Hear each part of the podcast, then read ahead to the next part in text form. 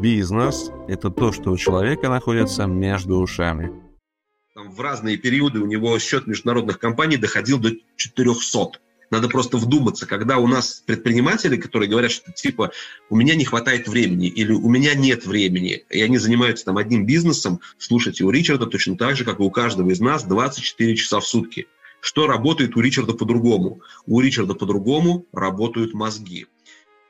Идет, находит кусок гипсокартона, на гипсокартоне он пишет, там, я не знаю, там билет до Лондона, а, соответственно, что-то там, там что-то около, там, не знаю, там 100 с чем-то фунтов стерлингов, соответственно. Вот. И вот с этим, короче, куском гипсокартона он ходит по аэропорту, собирает предоплату с людей, собирает какую-то там уже как бы кучу денег, потому что в таком же положении было достаточно большое как бы, количество людей, никто не мог улететь. Это совпало с какой-то забастовкой вот этих вот авиаперевозчиков, там кого-то кого еще. Ну, вот. И а, в итоге, собрав вот эту кучу как бы денег, он никому ничего не говорит, он просто идет, снимает чартер, платит наличкой как бы, да, пилоту, грузит всех в этот как бы самолет, соответственно, и они летят как бы до Лондона. Таким образом появилась как бы компания Virgin Airlines. Доброго времени суток, уважаемые друзья! С вами я, Вячеслав Ставицкий, «Бизнес и жизни» с Владимиром Турманом, где мы взламываем эту реальность, которая, как мы выяснили, находится внутри нас. Мы получаем огромное количество вопросов, э, поэтому достаточно сложно определить, в какую же сторону двинуться именно сегодня. В подкасте мы коснулись важнейшей темы детей, ее будем продолжать еще очень долго. И вместе с этим, а, кстати, все наши вопросы, а, ответы на них можно получить в закрытом чате. Пишите, пишите нам, мы скажем, как можно в него попасть. А, на, в одном из подкастов мы коснулись темы того, что у сэра Ричарда Брэнсона четыре мастер-тренера НЛП. В другом подкасте говорили, что Владимир э, лично моделировал его, общался, моделировал его опыт, потому что очень часто там, а, мастера, NLP-мастера дают просто по прохождении тренинга, к сожалению. А, но вот у Владимира и у отцов-основателей для того, чтобы получить мастер-тренера, а, необходим проект моделирования, и таким одним из проектов моделирования, одним из них, помимо Энтони Робинса, у Владимира был сэр Ричард Брэнсон. А, и нашим предпринимателям, нашим слушателям крайне интересен опыт, опыт общения с ним и опыт моделирования. А, Владимир, поделись, пожалуйста, этой бесценной информацией. Слушай, ну, доброго времени суток, э, да, Вячеслав, доброго времени суток, наши уважаемые э, слушатели. Э, ты знаешь, э, понятно, что масштаб личности Ричарда, Ричарда Брэнсона – как ты сказал, он, конечно же, выше э, лично для меня даже масштабов личности э, Стива Джобса.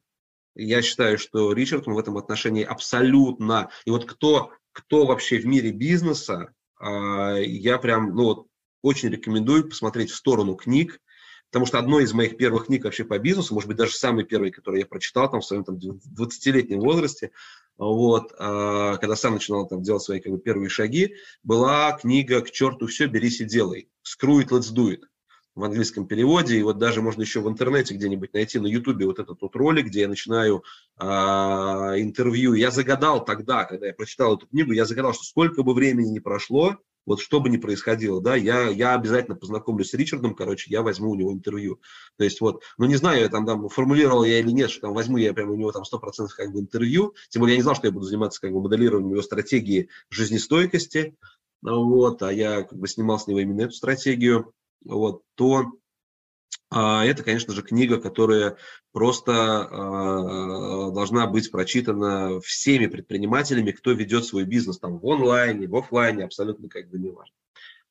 А, ты знаешь, я могу до бесконечности. Для меня как бы Ричард настолько как бы глубокий человек и как бы личность. Я могу бесконечно как бы о нем много как бы рассказывать, потому что он ведь начинал бизнес, как очень многие наши там соотечественники, понимаешь, и во многих других странах. А, ну, вот, кто из нас, допустим, не пробовал торговать елками? Вот я не знаю, я пробовал, я не знаю, пробовал ты или нет, но я знаю сто процентов, что у тебя как минимум есть вот один знакомый, которого ты знаешь лично, и вот он сто процентов пробовал торговать елками, короче, перед Новым годом. Вопрос, а пошел ли дальше куда-нибудь вот его как бы, ну, предпринимательский путь после того, как он попробовал себя в елках? Вот обычно на этом вся история и заканчивается. А сейчас вот, допустим, спросить, я недавно у одного из да, мы тоже писали как раз вот интервью с э, Денисом Кощеевым, это партнер Игоря э, Рыбакова и предприниматель с, большим, с большим количеством различных детских садов, там, школ, короче, открытых и так далее. То есть они работают именно вот с такой, с детской как бы, такой аудиторией, создают новые такие очень крутые а, пространство для развития, а, вот, и вот он у меня брал интервью, соответственно, и задал как бы вопрос тоже, я говорю, слушай, я говорю, вот какой у тебя, типа, вот, ну, как ты думаешь, там, какой у, там, у Ричарда был первый бизнес? Он такой говорит, ну, вот вроде какая-то там звукозаписывающая студия. Вот все почему-то помнят это. Никто не говорит о журнале Student, и никто не говорит о том, что на самом деле первым бизнесом у Ричарда были елки и через забор кролики. То есть он сразу, то есть он сразу, как бы это называется, двух зайцев хотел, как говорится, поймать. Вот. Но вот эти, собственно, зайцы, они прорыли подкоп под забором, собственно, вылезли туда, съели все, все елки, все эти побеги, соответственно, они как бы их съели и разбежались. Поэтому вот у него два первых бизнеса, не один, а два первых бизнеса были как бы неудачными, соответственно. Ну и, конечно же, его легендарная как бы фраза, что каждому из своих бизнесов, а у него там в разные периоды, у него счет международных компаний доходил до 400. Надо просто вдуматься, когда у нас предприниматели, которые говорят, что типа у меня не хватает времени или у меня нет времени, и они занимаются там одним бизнесом, слушайте, у Ричарда точно так же, как и у каждого из нас, 24 часа в сутки. Что работает у Ричарда по-другому? У Ричарда по-другому работают мозги. И вот, конечно же, я говорю опять, вопрос здесь про ну, такой инструмент, как, а, как бы NLP, которым мы делимся, которым я готов там, ну, делиться, дарить его, там, не знаю, там во, вс- во всех формах, в которых только это можно сделать. Но вот сейчас это вот формат как раз именно подкаста. А вот. Для меня это абсолютно как бы, ну, там, не как бы коммерческая история. Да, там, ну, понятно, там люди как бы приходят, там, платят как бы какие-то деньги, но в основном они это делают для себя, не для меня. Потому что, как правило, бесплатные вещи, они как бы работают плохо, они не ценятся, и они не создают а, как бы такого баланса, как бы, ну, в отношениях, когда человек берет на себя ответственность за использование тех знаний, как бы, которые он получает. Вот это как бы крайне важно, особенно в обучении взрослых людей. И вот эта легендарная фраза, что каждому бизнесу, который есть у меня, я обязан той проблеме, с которой я столкнулся. Надо понимать, кто такой Ричард. Ричард, по-нашему, это а, такая вот хорошая версия авантюриста. Наши зарубежные коллеги, они используют как бы другой термин для этого, они используют термин оппортунист. Но когда я говорю, что он авантюрист, я использую значение этого слова исключительно как бы в позитивном как бы смысле. Что это означает? Ну, например, кому из нас не приходила в голову идея как-нибудь красиво провести уикенд со своей любимой девушкой, ну, или там второй половиной? Ну, наверное, всем приходила как бы идея Особенно она приходит в голову тем людям, у которых денег для этого нету. Для них это сверхактуальная как бы история. Вот представьте себе ситуацию, у Ричарда денег нет, а жить красиво хочется. Что он делает? Он со своей девушкой, причем, видимо, она разделяет как бы его ценности. По-моему, это была его вторая будущая жена, соответственно. Вот. Или, или, или первая, ну, как бы не суть.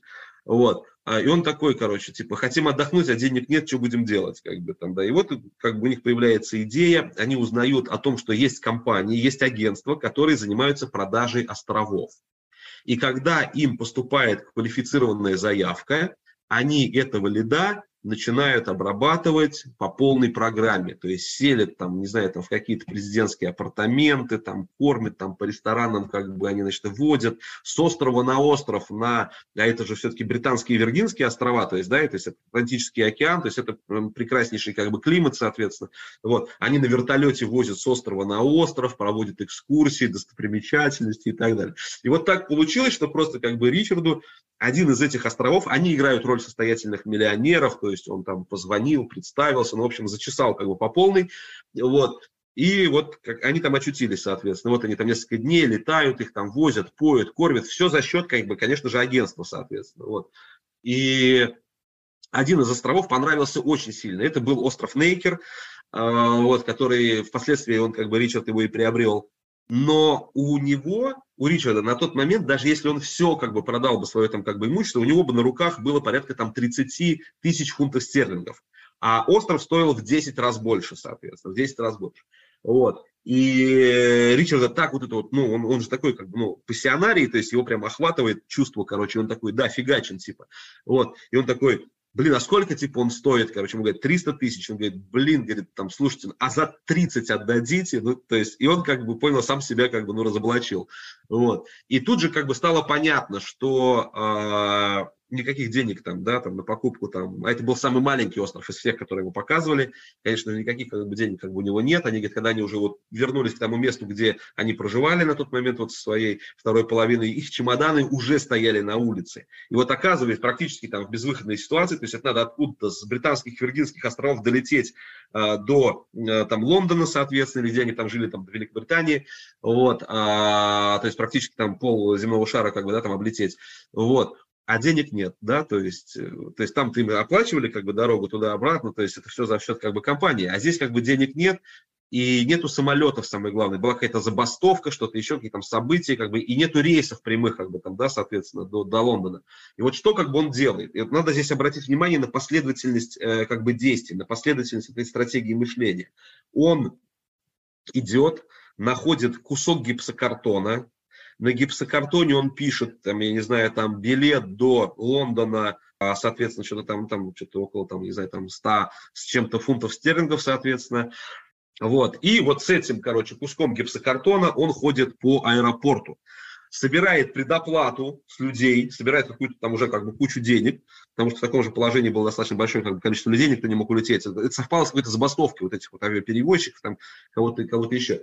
Вот. И в итоге, собрав вот эту кучу как бы денег, он никому ничего не говорит, он просто идет, снимает чартер, платит наличкой как бы, да, пилоту, грузит всех в этот как бы самолет, соответственно, и они летят как бы до Лондона.